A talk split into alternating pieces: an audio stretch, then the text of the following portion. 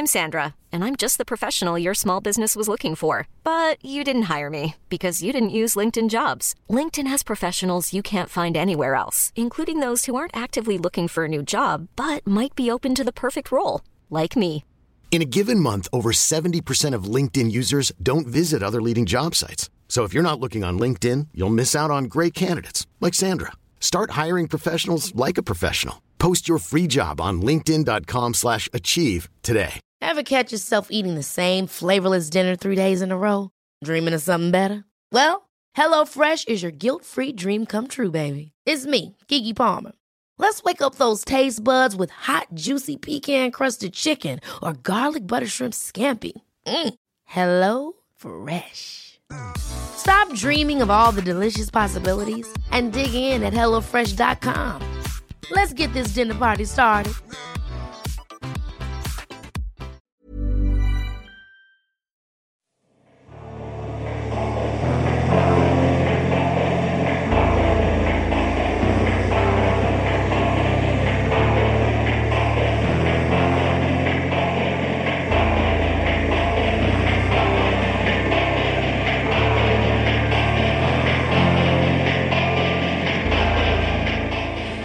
Welcome to episode 12 of Australian Jam's second episode of 2018, which is exciting. Um, I'm super stoked to have uh, this guest with me today. I've worked with Zach for a long time. He was my mentor through the Push mentoring program and a few other things. So, uh, this is really cool to talk to Zach about his music. So, Zach, tell us who you are, what you do. thanks very much. Um, thanks for having me on the podcast. Um, my name's Zach, and I run a little music business called Vice Royalty that is uh, primarily a artist management um, provider. Um, I look after Alice Ivy and Kate Martin and a, a band called Manor.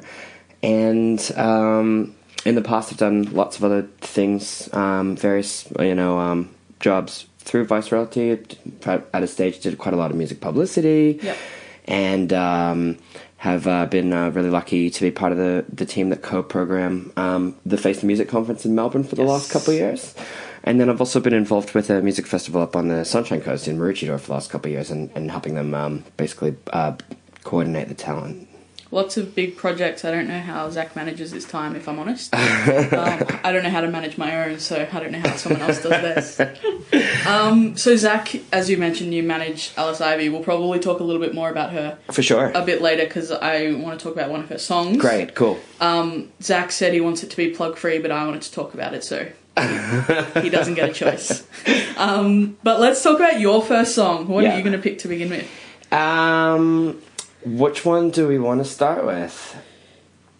They're three really different ones. Yeah, I'm just trying to remember. trying to remember what I said. Yeah.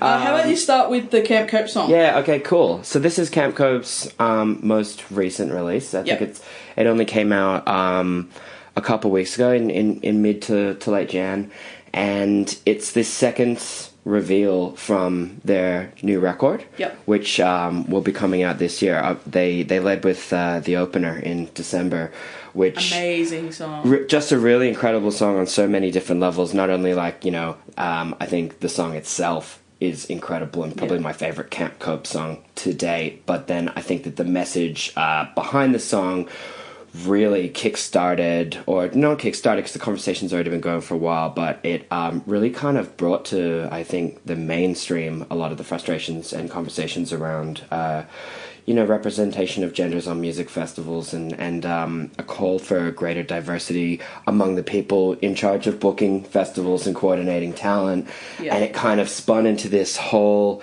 um, uh, this whole thing that occurred throughout the Falls festivals over over New Year's, where you know um, Camp Cope were extremely vocal in the wake of this song, the opener, um, about uh, you know the, the females uh, females being really underrepresented on Falls Festival and also not being given good set times or stages and. Um, the I, I was lucky enough to go on that that Falls Festival uh, tour in Lorne and Byron, and the atmosphere backstage was like you know the I guess the tension and the politicization of, of everything was palpable. Yeah. It felt like a really powerful moment, and Camp Cope smashed all of their performances on this festival in spite of this enormous media circus that was going on on you know on Hack and on Triple J and on on Twitter and these conversations on their own social media about um, you know uh, females in the in the music industry and and the, their frustrations around a lot of the um,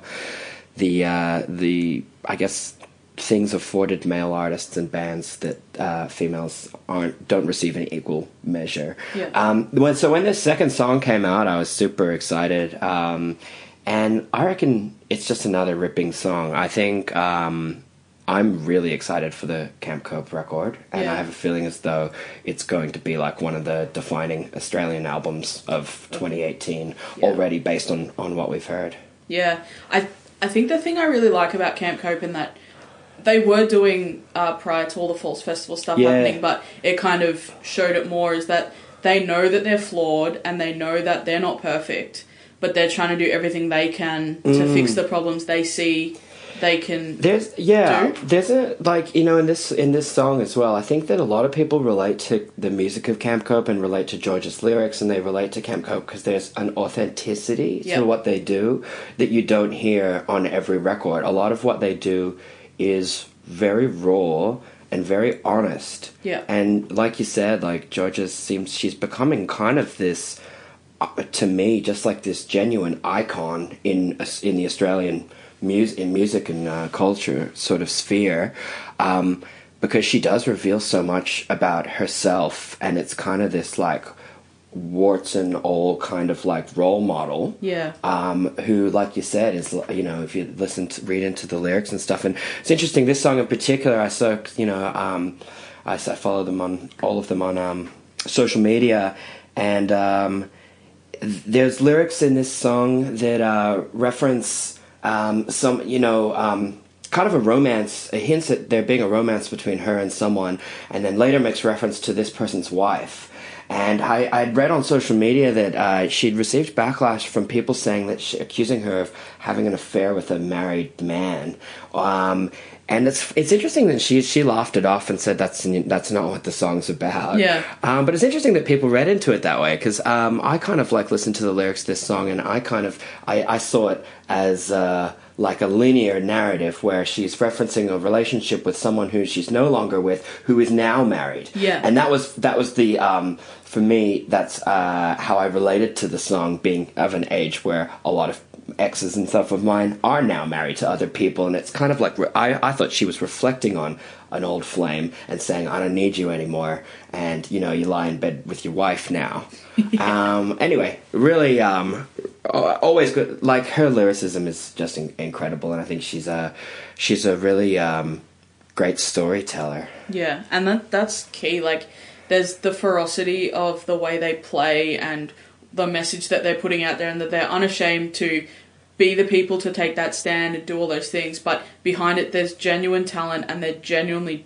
just really Yeah. good at what they do. And I think Yeah. that's what backs up a lot of their And- statements. and it's connecting with a lot of people you know Yeah. i just like i said i think there's a um, there's a realness about camp cope that makes them and i and look i think that we probably feel it um, stronger to a degree because we also come from melbourne and, and we know that these stories that she's singing about happened down the road Yeah. you know and that makes it really it makes them really feel kind of like a bit like hometown heroes in this town as well Yes. um, but I think that uh, you know it's it's the the degree to which they're succeeding in building a fan base overseas and stuff suggests that these kind of like uh, stories that she's telling kind of can uh, translate anywhere.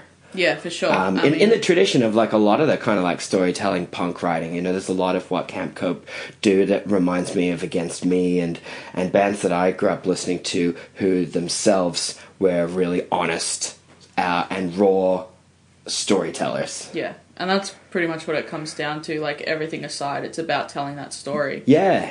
Yeah.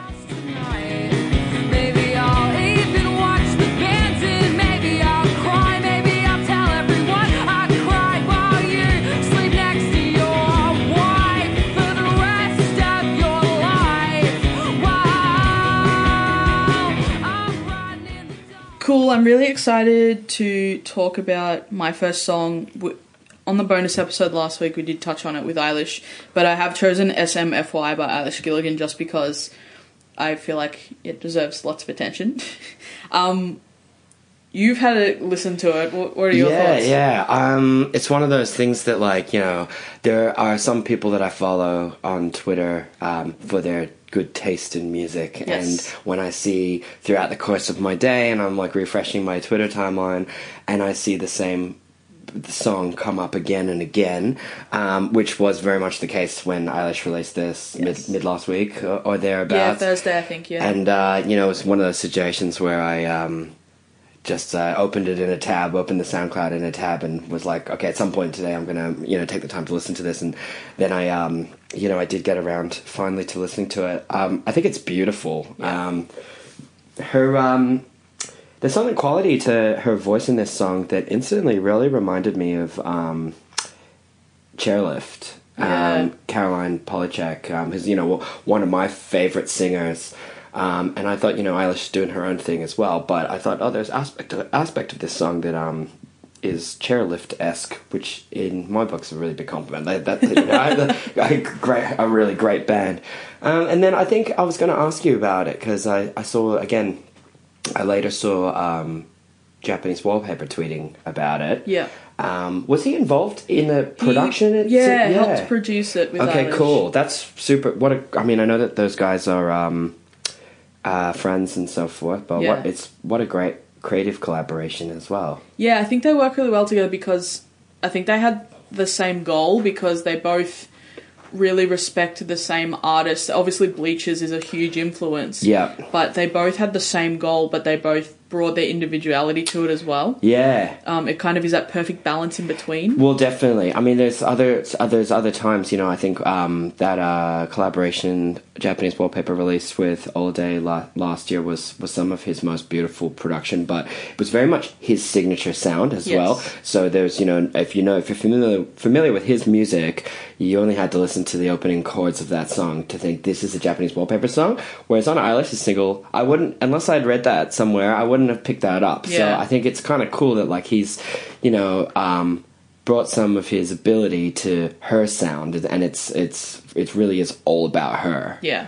um, And- which yeah. is cool and it seems to me like um, I, it's been cool watching Eilish's profile grow over the last year or so in, in Melbourne um, I actually met her a couple years ago in, she, uh, in another band that she plays in Frida. uh, yeah Yeah. Frida Frida went to Singapore with um, Alice Ivy Yes. um, and then started sort of tracking Alice's work. And I was uh, curious to um, to learn the other day that she's a music publicist herself, and that Yes. she's been working and doing some music publicity, which is I think I'm always fascinated. I think it's cool when people are both the create have the creative ability and I guess the business uh, acumen as as well. It's always Yeah. kind of like a bit, uh, you know, a pretty impressive combination in itself. it's not easy. No, so it's been really cool watching her um, just kind of go from strength to strength, and this latest one just seems like a new kind of high watermark for people's uh, awareness of what she's doing. Yeah, I feel like this is her previous stuff has been phenomenal, and I love Creature of Habit. I think it's a great Very song. cool song. Yeah. Yeah. but I feel like this is kind of a coming of age for her. It's Yeah. like this is who I am, this is what I'm going to be doing, and just be ready because it's coming. Yeah.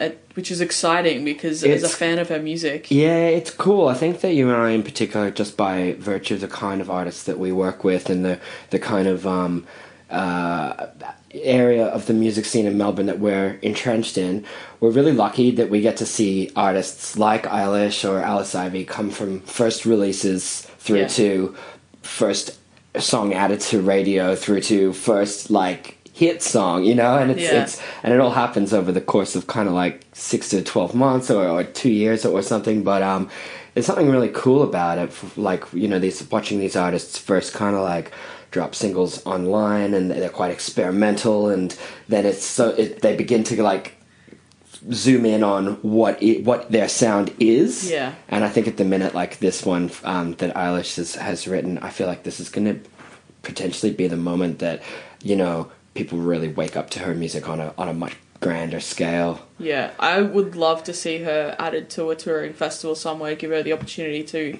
play those other crowds because her voice live is something else. Like, Yeah. There are a few people that can really do that live, and she's one of them. Yeah. Um, and yeah, it's just something that people need just the opportunity to be able to see. What does it stand for?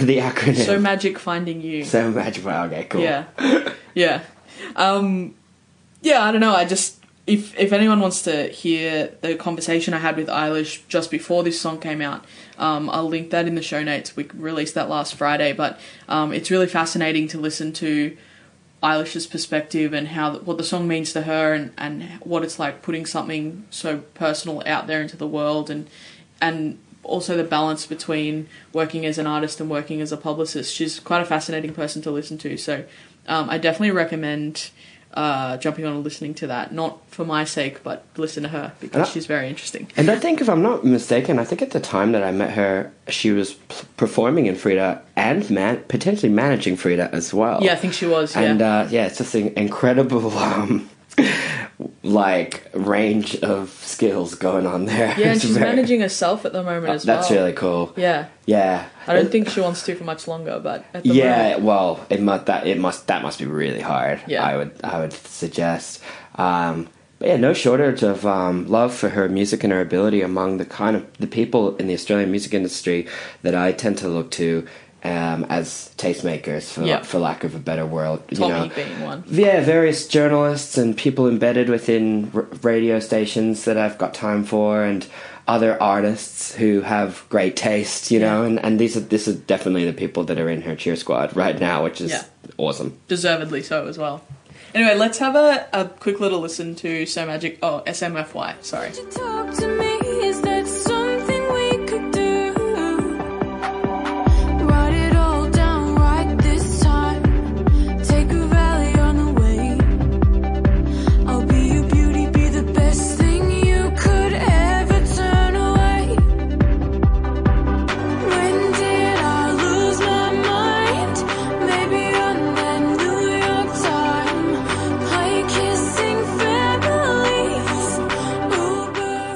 Okay, we're gonna go from a pop song to. Um, this is a single off Nai Palm from Hiatus Kaiyote's uh, first solo album, um, which came out. The the album came out uh, towards the end of 2017, Yeah. and um, I really felt as though it kind of went under the radar. Yeah. Um, I it, I think that possibly there was an aspect of um, them deliberately kind of keeping it low key, and it came out kind of in a in a really kind of just a quick and no nonsense kind of a release. Um, but she kind of is highlighting uh, this song, "Homebody." Yeah. um, mid in mid January with a beautiful video that was just just released, and and the video, in my mind, in my memory, it's a one, potentially like a one shot video, but if, if otherwise, there's very little kind of like cutting and and that kind of thing, and it's basically Nai performing kind of like a contemporary dance Yeah. in a lake uh, in black and white with uh, fire twirling um, in, in each of her hands. And the song itself is really, it's like, it's beautiful, it's eerily um, minimal Yeah. And her whole album is. Um, I mean, I like I I love Hiatus Kaiyote, and I I think Hiatus Kaiyote are, are the greatest band in Australia, and they probably will be for a really really long time. Yeah. I, I think they're one of the greatest bands in the world, um, and I'm constantly, I guess, disappointed that they're not you know bigger i just i, I know that they they have a lot of accolades and you know when you've got um, people like the late uh, Prince and so forth, saying that you know counting you among uh, among your fans, or or you know Drake um, sampling you at his Yeah. concerts uh, or on his on his record. Um, uh, clearly, um, there are people out there who are aware of what they're doing and what Nai's doing, but there's still a sense of um, frustration for me that uh, you know they aren't kind of like the biggest band in the world because I, th- I think they deserve it. Um, Nai's record. Is really interesting to listen to having listened to Hiatus Kaiyote for a really long time because one thing that Hiatus Kaiyote are able to do is take lots and lots of elements and mash them together in a way that works and it's not overcomplicated. Um, you know, very complex song structures and arrangements and playing, but they're able to somehow make it gel in this kind of like beautiful, chaotic kind of uh, um, sonic palette. Yeah. And Nai is obviously an enormous part of that as a guitarist and, and, and vocalist. But on her on her um, solo record, there's no drums. There's hardly any instrumentation. They've stripped it right back to almost just the elements that she brings to a Hiatus Kaiyote song, which is really beautiful guitar playing and really beautiful uh, singing. Yeah. And there's a few feature artists, like uh, backup singers and stuff, um, sprinkled across this record. And there's actually um, uh, Homebody flows straight into the last song on the album that features an indigenous singer, male singer, singing uh, in an indigenous language, Yeah. um, with kind of like uh, some some indigenous percussive elements and stuff, and and just the the way that she's brought that aesthetic to her record in a in a way that really kind of I think there's not many artists that can do that and honor it in a way that's genuine. Yeah. Um, you know, I think that a lot of uh, there's a, a lot of white Australian artists have been criticized in recent years for, say, uh, playing the didgeridoo or or, or ta- incorporating aspects of Indigenous culture um, in their in their music or in their branding that's appropriative. Yeah. and that's very much not Nai at all. She's she. There's something incredibly. Um, spiritual about her as a person and as a, as an artist and as a songwriter and I just thought yeah the, just just everything about this song it's just she's just a a class act and uh Yeah. I find everything she does is really tasteful and totally honest. Like, uh, it's not like she's using those elements to benefit herself. It's using those elements to share the beauty of that. yeah absolutely like I said like it feels like she's uh it's artistic and she's honoring uh culture in a um appropriate way Yeah. you know Respect, respectful is probably. Yeah, yeah, yeah. and it's just, I mean, aesthetically, so like sonically, it's just the perfect combination of elements. Yeah. Um, yeah, this song is like I, I, I kind of can't stop listening to it. It's it's sad, but is. it's beautiful. For sure. Well, let's make you all sad now. Um, we'll have a bit of a listen to Homebody by Nai Palm.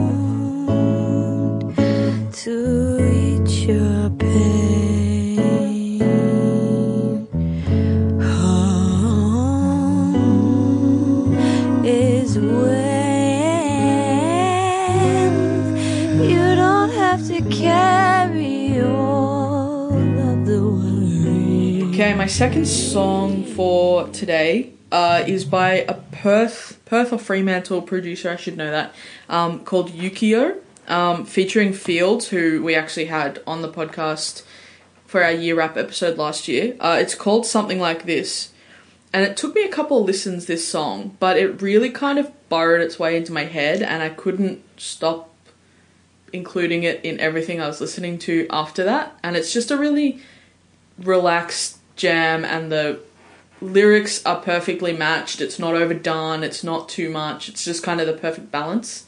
Which, yeah, I've been really enjoying listening to it and it kind of fits with everything else I've been listening to. So, surprise. Did you have a bit of a listen? Super cool. Um, yeah, I think you know, before we started taping the podcast, I was saying this is an artist that I hadn't heard of until you um, sent me the, your your track selections through. Um, I knew Fields. Yeah. Um, because I, I had the pleasure of meeting them at Big Sound last year, Yeah. and have been following um, their music online for a little bit. Um, but uh, yeah, there's there's so much interesting stuff going on in Perth, and sometimes I feel like we are guilty in East Coast cities of um, forgetting that there are other places, you know, ma- making music. And, you know, I think that Melbourne and Sydney and Brisbane to a lesser extent are really kind of East Coast centric. And, um, and it, when you hear artists like this, it really makes me just want to kind of jump on a plane and um, go and see all of these bands play, you know, um, and, Yeah. and see what else. If, if the, you know, it's kind of like there's incredible stuff coming out of Perth and Fremantle.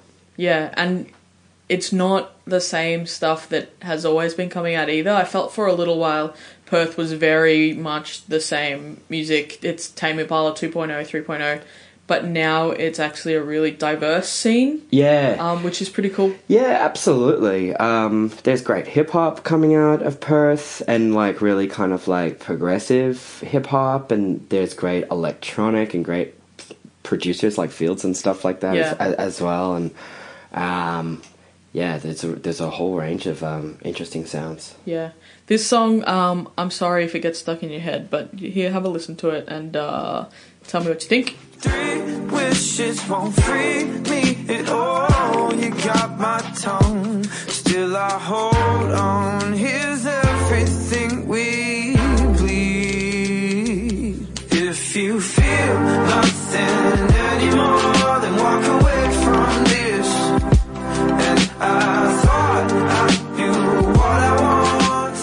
Okay, we're back for Zach's last song after a minor issue with uh, the recording, but no one needs to know that. Um, tell us. Um, I chose a song by Cub Sport from Brisbane. Um, it's called Good Guys Go. Yep. Um, and it's off their album that came out in around October last year, I'm, I'm pretty sure.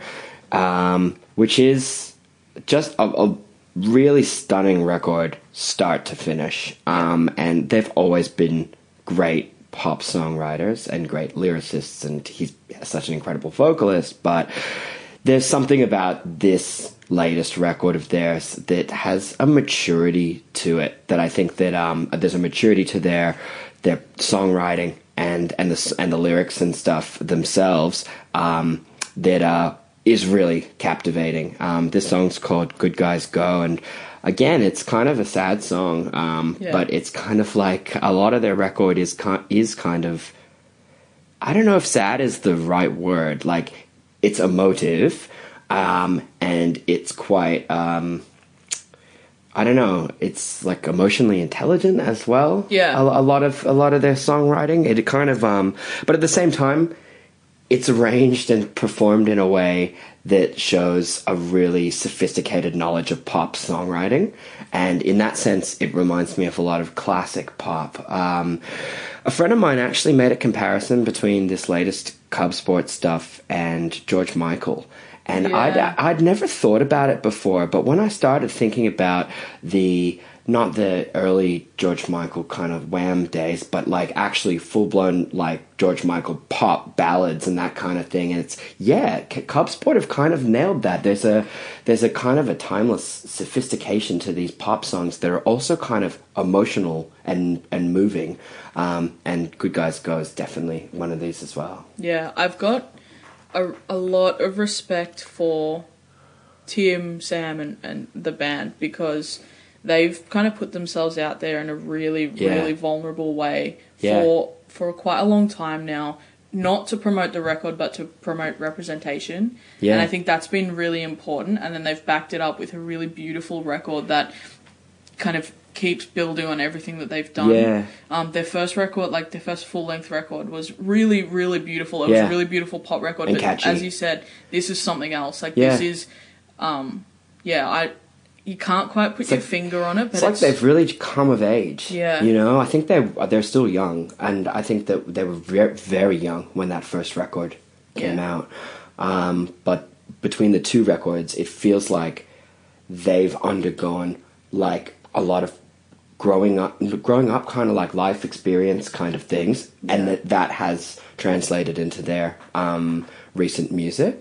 Um, I guess I, part of the reason why I chose this song as well like, um, comes from the, the same uh, place that I chose the Camp Cope song. Um, I think that Cub Sport are incredible role models, and they have an enormous fan base, and it's a very young fan base. And they, as you said, um, are really uh, responsible and setting a just exemplary example of of behavior and language and emotional intelligence and respect and representation and Yeah. all, all of these sorts of things um, that is really kind of inspiring t- to to watch and um, I think Yeah. we're again we're they're a really special band. They're doing it in a way as well that connects with the young people too. It's Yeah. not like preaching or No. talking down to anyone. They're actually connecting with people Yeah.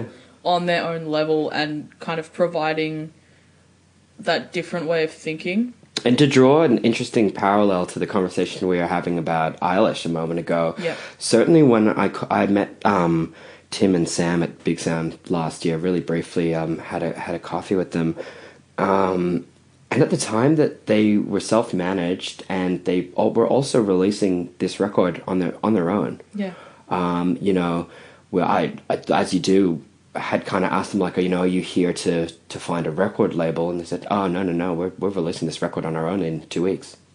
And I was just kind of like, wow, again, you you you're doing everything, and you're doing it right as well Yeah. because there's a lot of there's been a lot of attention and, and focus on the record, and they um, have like, insane amount of fans, um, particularly on because of their use of social media and the way that Yeah. they, you know, someone told me that they um, they respond to every single message that, that they get, and I, you know, having seen what those Facebook um, inboxes or direct messages on Twitter or Instagram uh, look like with some of my artists who are much smaller than Cub Sport, um, that would be an enormous respons- responsibility to actually take the time to read and respond to everyone. But Yeah. the payoff of that is that their fans um, are really in- intensely connected to them. Um, and really evangelizing their music as well. I was really happy when um, they came in the hottest 100 just just, yes, just that was the other so week. good. And I think that that's te- you know you, you have to you must have to have a huge amount of votes these days to get into the hottest 100 and you know Cub Sport have a huge amount of fans out there who are really passionate about them. Yeah, and just the impact that they can have on someone's life just by replying to a message. It, you can't uh, underestimate what impact that can have on some people's lives. Yeah. Yeah, especially people who feel uh, underrepresented or Yeah. underappreciated f- because they are who they are. So Yeah. anyway, that's a whole other topic. But go Cub Sport, they're fantastic. Uh, and let's have a listen to their excellent music. So this is Good Guys Go by Cub Sport.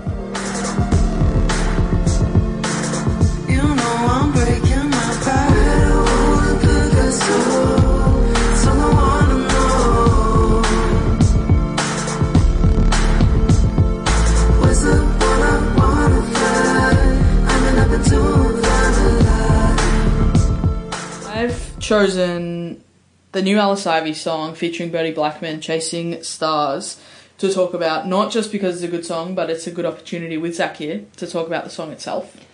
Yeah. Yeah, so tell us about the process of getting this song out, because working with Bertie Yeah. Blackman and all that kind of stuff must have been interesting. Okay, it's a really cool story. Yeah. Um, I'm kind of I didn't want to choose. I know, I'm sorry, I did this no, well, no, it's great because I would love to talk about the song, but I never want to be. You know, I, I got the opportunity to write a uh, little op-ed for somebody last week of like eight artists that are Yeah. local artists that I think are going to shine, and you know, I, the temptation to put my own artist in there was really high. I was like, you, no, you can't be that guy. So, um, but thank you for choosing this song um, because it has a, it does have a cool story behind it um, that we haven't really shared yet Yeah. um, and anywhere in any of the media. Um, I guess the nature of Alice Ivy's music is that you know she's she plays everything, but she's primarily a producer. Um, there are moments and stuff on the record where she sings herself, but it's usually there's, there is one beautiful song that closes her, her new record um, that she sings entirely. Yeah. Um, which has become, I think she's like kind of embarrassed by it, but it's become kind of like a cult favorite among the people who've heard the record. Yeah. You know, I think that the people like like myself and the record label and stuff have been kind of like, this is my favorite song on the album, and she's like, oh my god, like I, she was you know deliberating whether she wanted to leave it on the album or not because Yeah. she doesn't fancy herself as a singer. Um, Hiring for your small business? If you're not looking for professionals on LinkedIn, you're looking in the wrong place. That's like looking for your car keys in a fish tank. LinkedIn helps you hire professionals you can't find anywhere else, even those who aren't actively searching for a new job but might be open to the perfect role. In a given month, over 70% of LinkedIn users don't even visit other leading job sites. So start looking in the right place. With LinkedIn, you can hire professionals like a professional. Post your free job on linkedin.com slash achieve today. Hold up. What was that? Boring. No flavor. That was as bad as those leftovers you ate all week. Keke Palmer here, and it's time to say hello to something fresh and guilt-free. Hello Fresh. Jazz up dinner with pecan-crusted chicken or garlic butter shrimp scampi. Now that's music to my mouth. Hello Fresh. Let's get this dinner party started. Discover all the delicious possibilities at hellofresh.com. Um, so what I'm getting at is that um, she obviously collaborates on the non-instrumental music that she produces. Yeah. She works with feature art, artists in a feature capacity, and this song um, was wasn't always called "Chasing Stars." I, I can't even recall what, what the demo title was, but she's she's had it for um, maybe a year or so. Um, yeah, I think it was actually kind of earmarked to be a single last year Wow. around the time that we released Get Me a Drink. Okay. So our plans changed as they tend to when you're at the early stages of an artist's career and you're doing everything yourself. And at that point in time, we were releasing the music ourselves as well. Like we, we were our own record label. Um, she had co-written this song with a with a singer. Um, it had a different title. It had completely different lyrics. It had a, com- a completely different everything. Yeah. And we really liked it. And we thought, hey, this would be a great single for, for radio.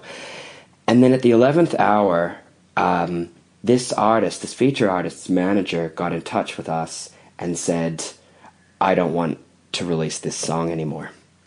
And we were devastated because we were really happy with it. Yeah. Um, but it, it didn't, uh, I guess it didn't gel with his vision for what he, the sound he wanted his artist, the direction he wanted this artist to go in uh, sonically, um, was at odds with what she had co-written with Alice Ivy. Yeah.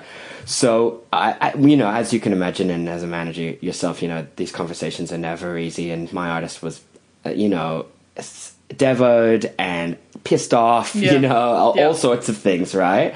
And I kind of just distracted her and said, "I just let's put this on the shelf.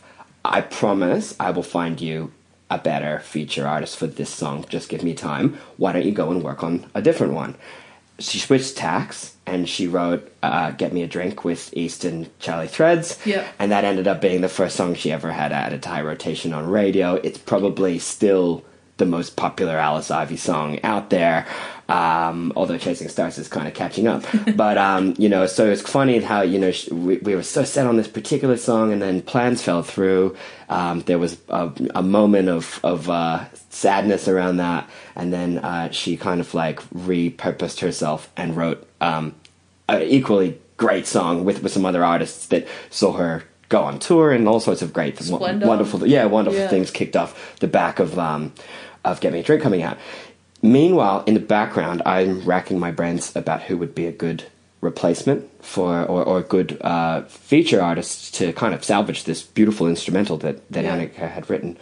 Um, and years ago, I used to work with Bertie Blackman. Now, I've always thought Bertie um, has just a sensational voice, um, but she also has a real knack for collaborations. She, she, um, the last, the most recent thing I could really recall of hers was a really great collab she'd done with Earth Now, this funny thing where all of our stories kind of uh, interject, because Alice Ivy, before I was managing her, had written to Urthboy and said, I would, I would love to open for you at the Northcote Social Club when he was doing a little album preview show. And he, being the legend that he is, wrote back and said, I love your music. Come and open for me at Northcote. Bertie was on tour with him because she was singing, I think it was called Long Loud Hours, Lonely Hours. Oh, was yeah, a- something like she that. sung the, the chorus hook on it. So she got to see, not knowing that I work with Alice Ivy, she got to see Alice Ivy play in Melbourne. So when I wrote to Bertie and said, "Hey, I'm managing this artist and sh- this producer, and she's written this beautiful song, and we're looking for someone to collaborate as a lyricist and a and a feature vocalist. Her name's Alice Ivy." She said, "Oh, I saw Alice Ivy open for Urthboy Northcote Social Club. She's amazing." And we went, "Okay, well, this is all the stars had aligned. Yep. Um, and then it goes further. So then E- Urthboy ended up asking Alice Ivy to go on tour with him ar- around tour, Australia, and the middle artist on that bill was Joyride. Yep. And one of the things Joyride had said to Alice Ivy on that tour is if you ever need a studio space in Sydney, I've got a studio above a pub in Marrickville, I think it was, or Surrey Hill, something like that, um, and it's yours. You just just hit me up and and it's yours. So Bertie's in, being being in Sydney, Alice Ivy in Melbourne. I forget when we did it, but um, at some point this year, um, she went up for just uh, a day, I think, uh, over the weekend. Um, and yeah, I we booked the studio for for the day at jo- Joyride Studio, and Bertie came down, and um, Annika called me. I think their session started at eleven, and she called me at about one, and she said, "I think we're done," and I and I, and I was like. What? Like, you know, like at this point, we didn't know whether Bertie had written anything or what is. She's like, yeah, I think we're done. And I was like, well, make sure, like, you don't leave the studio. You know, time you've got this precious time in Sydney with this artist, and I expected them to be going all the way through the night. You know. Yeah. And she said, "No, I think I'm pretty confident I've got everything I need." So I was like, "Okay, wow." Um, she she texted me and said, "Bertie is a, like unbelievable. Like I've never worked with anyone like this." And I was like, "Wow." So then I heard the song obviously, and I was blown away by it. Apparently, Bertie just came in there and she said to Annika that the instrumentation reminded her of flying. It felt like flying she started to look into a little bit of like historical aviation stuff and she read about this guy called Lincoln Beachey. Okay. Lincoln Beachey was the first person to conceive of doing a loop the loop in an airplane. So like where uh, like a biplane like these da- those old like propeller historical aircraft um, he conceived of like you know if you you could steer it to do this huge circle and it would cut out and it and it, would- then you would continue going, right? He wasn't the first person to do a loop the loop. Uh, he actually died trying to do it. and somebody else a few years later was the first person to do a loop the loop. But that is what Bertie wrote Chasing Stars about. Um, I, how the degree to which you know the lyrics correspond to this historical story, I'm not sure, but that was her. She said, you know, it, the song felt like flying, and she read up about flying, and she was really captivated by this character who came up with a crazy idea and died trying to do it, and the kind of beauty of that, in, in a sense, and and that was her motivation behind the lyrics for for Chasing Stars. But the other interesting thing is, you know, we got to catch up with Bertie in Sydney and had a few beers with her the other night when um, Annika and I were up there. And uh, she said to me that was this was one of the hardest songs for her to write because she's not accustomed to writing um, happy music, um, and a lot of her past music has been really emotional and raw and deep and Yeah. stirring. And uh, something that I've cited uh, on many occasions um, is that a real point of difference about Alice Ivy's music for me is that it's happy. A lot of it is uplifting and happy, and I I love sad music, and I listen to lots of it as as you know exemplified by me choosing Homebody and Good Guys Go and that kind of thing. Um, but I, I really think there aren't that many people out there who are making electronic music that's really positive. And Bertie and Annika have just made something that's really joyous Yeah. on this song. Um, and uh, we are really stoked that um, the reception to it has been really good. Um, and uh, yeah, it's it's definitely one of the highlights um, of the first record. Yeah, that. Well, yeah, for me, this is my favorite Alice Ivy song, and I think it's because it's so. It it feels like you're. It's a movement. It's Yeah. it carries you. Yeah. and that's why the flying thing is quite interesting. Yeah. for me because for me it's just like it'd be perfect to chuck on in the car when driving on a Yeah. highway, like stuff like that, and it's just it kind of takes you there in a really relaxed kind of way. Do you know what's weird that you kind of just like a thought that you just triggered when you said that is that um, I saw when I'm listening to Alice Ivy's music, I have very little awareness of how long any of her songs are because they have this momentum Yeah. where I kind of go like that could have been two minutes or it could have been five minutes. I don't really know. Yeah. Like, because you're just like so caught in this wave of the music and then the song ends. And it's always funny when I'm doing like, you know, APRA Live performance reports Yes. whatever and I, and I actually have to um, take note of the length of songs. And you'll be surprised that something that feels like a really big piece of music is maybe like two minutes 30. And something that feels like a really punchy pop song that you listen to a bunch of times is like five minutes. Yeah. And you're like, whoa, it's just, it's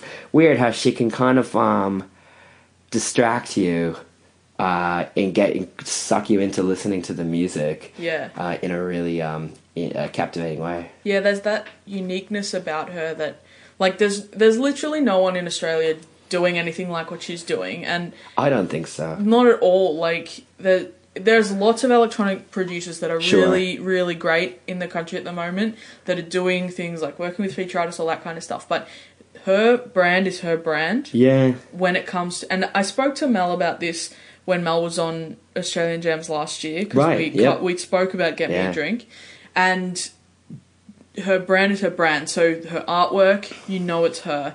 Yeah. The production, you know it's her. No matter who the feature artist is, Yeah. you know that it's Alice Ivy. She Yeah. doesn't lose herself in what anyone else is Yeah, trying to do. and it's it's interesting that, that you that you say that as well. Like you know, one thing that I, we've been really protective of, even though we have partnered with um, record labels whom we think share um, their understanding of who she is and, and the vision for, for what we want to do, um, we still very much look after the creation of all content and messaging and, and everything ourselves. Like Yeah. as in between her and I, which is the way we were doing it before we started working with anyone, before even we had a booking agent. Um, and it's a real cottage industry. Like Annika's brother Dom takes all the photos pretty much. Um, we have worked with a couple professional photographers, but in the in the most recent, I mean, the best promo photo we've had yet is one that's just out this week um, that he took um, over the summer, and he tends to do quite a lot of the artwork um, he, as well um, with her sitting beside him, kind of as an art director, kind of like, oh, you know, I was sort of thinking we could look like this, and or here's an idea, can we cut these up? And it's the same with her merch. Um, you know, her her new line of t-shirts and everything were all hand drawn by a friend of hers in England, and Amazing. a lot of the people singing on the record are people she grew up and went to school with, like Georgia Van Etten, or you know, or you know, you've got um, musicians from just friends uh, around Melbourne who had late night jams with her and laid down a bit of guitar or a bit of drums or or or um or what it is in this really kind of like DIY kind of way. And so it's kind of on the one hand like when the final product comes out of the oven, like Chasing Stars being a really good example of this, it's really polished. Yeah. You know, it's like super polished. Um but all of this stuff's been like painstakingly put together by a really small group of people that are all just drawing on like their resources and their friendships and networks and stuff and Yeah. it's all been really organic you know east wound up on um, get me a drink because they went on tour together and just hit it off and and really found a uh, a mutual respect for for what the other was doing and Yeah. you know Charlie Threads came because uh, a friend of mine manages him and, and had put his threw his name out there after we we tried a few other rappers who were too busy to to write at that time and Yeah, well, we had Ryan on uh, last Oh, year as well, and, yeah. met, and that was around the time. So yeah, it's yeah, just like it's been like this little co- cottage industry, and there's a real there's this like a the Bertie one as well. Like there's a there's a real story behind everything, and that where artists like heard each other or met each other and really liked what the other was doing and there was generosity where people gave up studios or played sessions for free or what you know or or took the photos themselves or you Yeah. know created the artwork and it's like it's there's a she's um she puts a lot out there, I think, as a person and as and and is beginning in my eyes to become a real role model for a lot of um, females in music and and especially females in electronic music. Um, the fact that she uh, does all of her her own production and she um, has been teaching Ableton Live. Yes. Uh, courses at Operator for uh, women and non-binary producers, and you know she's every every occasion she's had to um, she's been asked to do something, whether it was with the Push or Leaps and Bounds or um, Rebel Music Academy or any of these things. She's said, or TED, yes, I'll play, yes, I'll talk. It's never about the fee or whatever it is. It's about um, the message and Yeah. letting people know that you know, she's still learning this herself. She's only a couple years in, but it is possible, and there are people that will help. And when you do put that kind of in out into the universe, it comes back tenfold. And Yeah. people are like, "Use my studio for free," or you know, when she was on tour in, in Tassie, a guy opened up his studio at like three in the morning, and they they tracked drums for um, what song is that on on the record? Um, is almost here maybe uh, with uh, the drummer from Laser Baby who was uh, you know at the show that night just jumped just jumped in there and threw some drum stems on a USB that she took back to Brunswick and finished the song you know? It's like there's this there's these cool stories um, associated with everything. It makes it feel like uh, uh, not just an album for me but just this really this collection of stories that's like a snapshot of two years of her life Yeah, it's like a must be a real sense of accomplishment when you do release something that's been so collaborative and so like community driven. Yeah, it's exciting. I think um, I think this is going to be the first of many, many Alice Ivy records, and I think that as her um, touring, international touring develops and her profile grows, we could expect the caliber and, and profile of feature artists to kind of grow as well Yeah. with, with her. But I think it's always going to be cool to look back at your first record, which is a combination of your friends and people you met along the way um, and it there's it's gonna feel really special. Yeah, there's for me there's a bit of not in sound but in uh, the way she will. I think she'll grow. Um, Kuchka, very Yeah. similar, where just really really good at what she does and. The kindness that they show then begets the talent and the profile that comes to her, and Yeah. it's going to be really exciting to see that. Yeah, and it's uh, I think it's hard. I think um, as you know, the, to touch on the Camp Cope thing once more, when you do speak up about something, you um, put a target on your back, and um, they're an artist who's um, you know been around for a minute now, and they're uh, brave enough to to take Yeah. it. Um, I think as Alice Ivy gets deeper into her career and she begins to become more um, a conscious and, and aware of her responsibility as an artist and her responsibility of being a good role model and stuff, she's um, more interested in communicating some of these things. Um, and at the same time, you've got to navigate that really, really carefully that you're not going to um, welcome abuse or you know backlash backlash from people but um Yeah. so it's kind of an interesting thing to watch her navigate this stage of her career as well when you've kind of got one foot in DIY world and the other you're, you're fast becoming a household name in Australia at least and now we're um off to South by and, and really going to try to start the international um campaign Yeah. it's uh it's a lot of things for artists to kind of kind of take on and manage but um she's doing she's doing a good job of it Yeah, I'm really excited. Um, okay, we've we've talked about that enough. Let's let you hear the song at least part of it. Um, this is "Chasing Stars" by Alice Ivy featuring Bertie Blackman.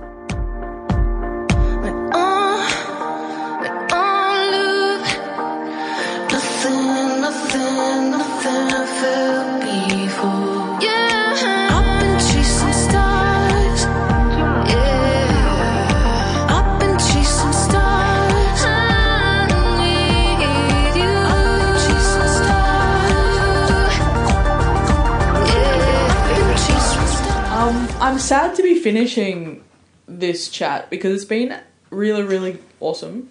Um, but tell us what you're getting up to in the near future. What can people go and see of your artists? What can they do? Um, there's lots of interesting things happening on the near horizon. Um, Alice Ivy's first album comes out on Friday the 9th. Holy cow! Yeah, it's uh, it's here. Um, a, lot, a lot of people. Um, we actually had designs. I don't know what we were thinking. We had designs to release it towards the end of last year, and then that timeline be- just it became apparent that that was really what wasn't going to be achievable or wise. Um, so I'm glad that we pushed it into February and took the summer to really kind of Yeah. like sort everything out. Um, it's funny because um, you kind of feel like you just try to do as much as you can every day in the lead up to its release. You know, there's obviously stuff that I have to be doing and attending to, but then the second you've got a free minute, you're like, what else can I be doing? Yeah, So that's kind of where I'm at with with uh, with her record release at the moment. Um, her national tour starts uh, on February the 16th in Sydney. I actually wanted to talk to you about that Yeah. um, briefly. Uh, we noticed a lot of big tours being announced that have the same old supports Yeah. in every city, whether it's the main support that's touring or Yeah. the local supports, they always tend to be the same handful of artists. Yep. But you seem to have made an effort to find people Yeah. that aren't on all those other shows. Uh-huh, Yeah. It's really awesome. Thank you. I'm glad somebody noticed. well, I was actually talking to to Sabby Robertson Right. from Native Tongue about it the other day. Yeah. How how much that stood out is that you found people that aren't getting those Yeah. other opportunities. That's it. Um, I don't know if we're like the easiest thing. We, we have a really great relationship with our booking agent, Robert um, Select in, in Sydney. Yep. Um, and it's one of mutual um, respect, and he understands there's a lot of strategy and intelligence that goes into the things that we do, and he definitely um, shares that vision for her.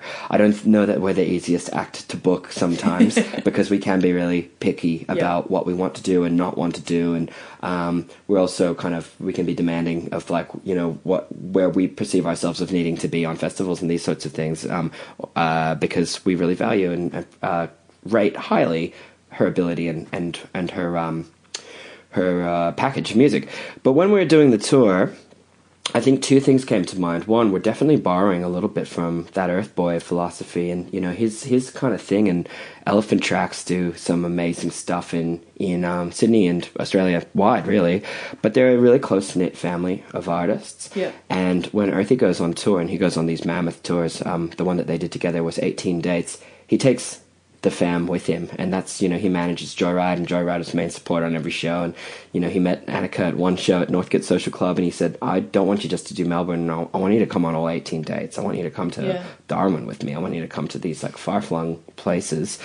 And that's a really old school way of doing it, but it's really cool because then it becomes a genuine tour. Yeah. It's not just like you're seeing one band with a, with whoever uh, you know the agent hobbled to, together from from each city by city.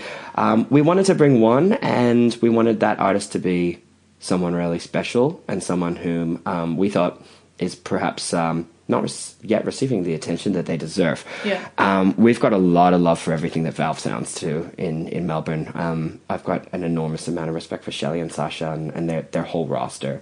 Um, and the one uh, for us that uh, has really just been uh, doing some amazing stuff of late with Nasty Mars. And uh, Nasty Mars put out, he's only put out a few pieces of music in a kind of a commercial sense, um, but his live show is phenomenal. Um, and uh, he, but there was a particularly captivating single video release last year that caught um, mine and Annika's attention. So we asked Mars if he wants to come on the whole um, East Coast and do Brisbane, Sydney, Melbourne as main support, and oh, we were really delighted that he said yes. Yeah. Um, and we're really lucky in Melbourne at Howler to have him with his full band. So it'll be Nasty Mars and the Martians, who you know performed at Melbourne Music Week at the at the Melbourne Music Week Hub and stuff this year. Um, that's going to be a real treat. Yeah. And then we gave uh, the opening slots towards people that, again, like from our extended family of artists. Um, Annika has a great tour manager in Brisbane by the name of Cam McKinnon, and um, Cam's a legend and a good friend of mine. And Cam was down in Melbourne. He manages this great singer called Keelan Mack, and you know I met Keelan when he was down in Melbourne doing some sessions, and um, I, we immediately thought of Keelan for the for the opening slot in Brisbane, and, and he jumped on board. Um, Annika has crossed paths uh, on many occasions throughout 2017 with Mallrat, also from Brisbane, who's a real favorite of ours and, and one of her close friends now too. And um, Oh Boy from Sydney uh, plays performs with uh, Mallrat live on, on a lot of these festivals, and you know that's how we kind of cottoned on to his music and got to see him perform. So we reached out to Oh Boy to jump on that Sydney support. And in Melbourne, I think like you know the trend towards um, shows and tours these days is often like uh, kind of like making it a feel like a mini festival. I mean, like even like Sia brought like Yeah. was it Charlie X? Charlie CX? XCX, Amy Shark, Amy Shark. and um, Mo. Ben Mo from Sweden, Yeah. and um, uh, you know, the XX were at a point like he pulled out, but they were bringing um, that guy from Odd Future. Um, I know who you're talking. and then they also had Kalila as well. It's Yeah. like you're not just going to see one band; you're, it's a whole festival. So Melbourne being the hometown show and and the biggest uh, capacity on the tour as well. It's Howler on the um, Saturday, the 24th of Feb. Yep. Um, Nasty Mars and the Martians, full live band, absolutely killer band. Francois, who's a rapper from rapper singer from Melbourne, Yeah. um, that Annika met at uh, Song Hubs last year, and, and that they've been collaborating a little bit. Um, and Sophiegrophy, who's a, a, a local rapper um, who w- we didn't really know, but we just love what we've heard online and, and reached out to her. So it's a four band bill and um, really diverse range of Yeah. artists. Um, and again, we sort of did the same thing, and um, we've got Strict Face and Skivvy Beats in Adelaide, and um, I think we're still um, sorting out uh, supports in Perth because that's that one's not until March. But um, I know we reached out to Fields and and and, and um, Annika's doing some production stuff with their um, teaching classes that they run out in Perth as well. So hopefully that one comes over the line. But yeah, we put heaps of thought into it. And often people say things like, you know, well, you know, if you want to be presented by Triple J, then you have to be, you have to pick all bands that are getting played on Triple J. And the reality is, most of my favorite artists aren't getting flogged on Triple J. And if you want to bring Nasty Mars, who's never been played on Triple J, bring him. He's going to be great live and stuff. You know, think about the show you want to deliver to your audience, not what you want the perception to be in the media. Yeah, and if the product's good enough, it'll get that stuff anyway. That's it. Yeah. Yeah. So it's been really yeah, it was really awesome to see that because not only coming from the artist management side but coming from the music fan side, you eventually just stop going to see the supports when they're on it everything. Yeah. And as much as you love that artist, Yeah. you're not going to go and see them every single time. So it brings more to the show Yeah. if you can provide opportunities for others because you've been given that opportunity. Because Yeah. So Alice Ivy album out on the 9th. The album out on the 9th. Very Um, excited. obviously, the, the probably most relevant show to um, your listeners is the Melbourne one on, on uh, the 24th at Howler. And um, like we were saying, a, really um, a big lineup of supports, really interesting supports that night as well. Um, I'm off to South by Southwest in March. yeah. I've, I've never been before.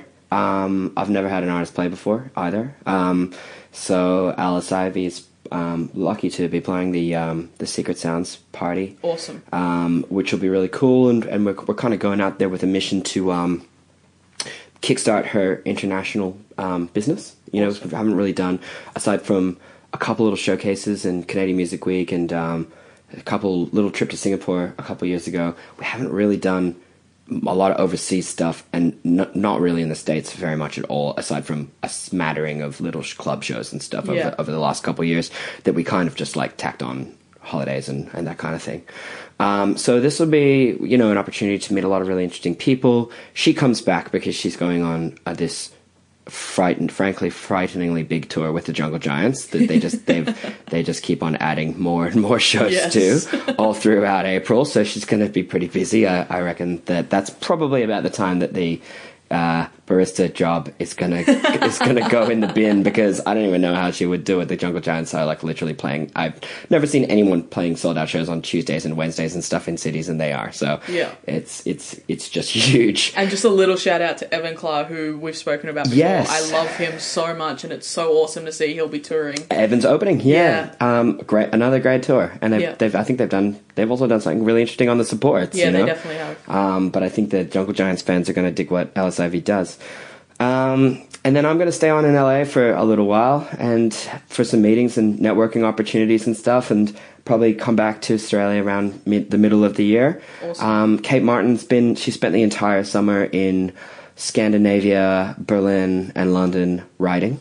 She's probably knocked off like uh, maybe a dozen different sessions with co-writers. Amazing. And she's coming back with loads of new music towards um, uh, her next record. So I'm really excited to, to catch up with her when she's back and um, and listen to what she's been doing because I haven't heard very much of it either. She's been like kind of so busy every day that um, there hasn't even really been a chance for us to catch up and hear about it. Only Yeah. that it's all going well. Yeah. Um, and then um, Manor have a have an album. Their their first album is is finally complete, and we're just beginning, I guess, to um, have the conversations with a few different indie labels around the place that we admire um, about potentially partnering on its release. But Yeah. um, we have plans to to release that record um, this year, and uh, Awesome. and we'll see, and then potentially do some get them back on the road as well. And that's about it, really. I'm kind of like Just, kind of just a few things. like I, I kind of know like some of them are kind of like vague ideas at the moment. Uh, the Alice stuff is is like off and running, so it's um it's nice when your artists are all at different points in the cycle and one's on the road and the other one's writing and or the other one's just finished in the studio and it's kind of like um, it enables me to divide my time a bit better between Yeah. them um, and then you know you can shift gears when the next one releases and goes on tour and someone else goes back into the studio you know? So i kind of know what i'm doing for like the next like four or five months but after that i've not really got a plan. See what happens. Face the music again. um i don't know. I you know um i i'm not sure is the is the answer to that. Um i was really privileged to be um, a co-programmer in 2016 and 2017 and it's it's an enormous undertaking, a really big responsibility. Um, I'm really proud of the work that Ashton Brooks and I did on on that pro- project, but um, I'm not sure whether either of us will continue on with it, just from the perspective of whether we're going to be here Yeah. or how much, whether we'll have the same amount of time sure. um, a- available to us. Um, so we'll wait and see. I haven't really said yes or no either way. I kind of need to wait and see what happens in my world and what happens in their world as well. Yeah. And then if it feels like I'm going to be a valuable part of that project again, then um, then maybe I'll jump back in. But um, at this stage, uh, it remains to be seen. Time is obviously always an issue when it comes to music projects. Yeah, and the nature of art management is like it can be quite difficult to plan long term. Yes. You know, Yes. like I said, we kind of you have this like sense of immediacy, and you have one eye on what's on the next horizon, but we can only really say exactly what we're doing for about three months or four Yeah. months, and then it's like there's lots of maybes. Maybe we'll do a European tour with Alice Ivy in June, July. Um, she's applied for uh, Red Bull Music Academy in Berlin in October, and we're, we're crossing Amazing. crossing fingers for that. I would love to do Reeperbahn with her in, in Hamburg towards the end of the year. So, if depending on what happens, we, I may be away quite a lot. Yeah.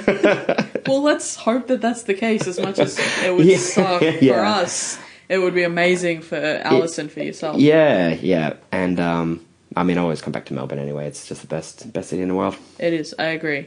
Uh, Plus, I miss I miss footy too much. I was literally about to say something about football. Uh, just for those playing at home, Zach and I have a long history of hating each other's football team. hating and also kind of having a weird level of respect, like true enemies. Yeah. It's kind of like I hate you because you're so good, and you've definitely got things that I would wish were on my team. It's so irritating that last year the only two games we lost after round six. With, uh, anyway, uh, we'll have that conversation another time. Um, but Sydney's better than Hawthorn, and we'll move on. Um, okay, cool. Thank you for sticking around. This is going to be a longer episode than usual, but uh, I appreciate you sticking around. It's been super fascinating talking to Zach, and thank you so much for coming out No worries. to my house. I know it's not easy for people to get to my house, um, especially with the trains down. Um, but yeah, if you, I'm just going to do a little bit of plugging. If you could subscribe wherever you listen or share it with your friends, that would be appreciated because that helps me out. And um, we do have a Patreon page if you do want to chuck a dollar or two our way um, each month. You get playlists and you get discounts on things. So. Um, yeah, all those will be in the show notes as well as the link to buy tickets to Alice Ivy's Oh, thank you. tour. Um, so please get on that as well because amazing performer, um, amazing musicians. So yes, go and support the the artists themselves, not just me, please, um, or just them. That would be probably better. Um, anyway, this has been Australian Gems. Thank you for coming, Zach. Thanks very much for having me. It's awesome. And um, this is this our outro song every week is "Coffee" by Arcadia.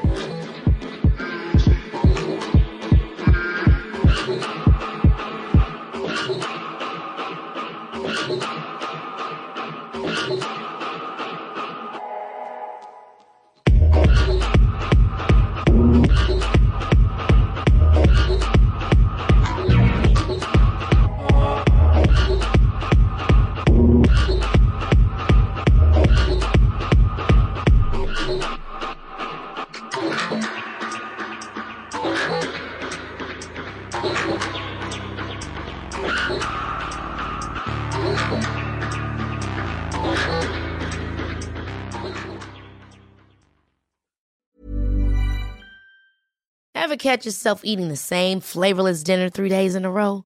Dreaming of something better? Well, HelloFresh is your guilt-free dream come true, baby. It's me, Keke Palmer. Let's wake up those taste buds with hot, juicy pecan-crusted chicken or garlic butter shrimp scampi. Mm. Hello Fresh. Stop dreaming of all the delicious possibilities and dig in at HelloFresh.com. Let's get this dinner party started.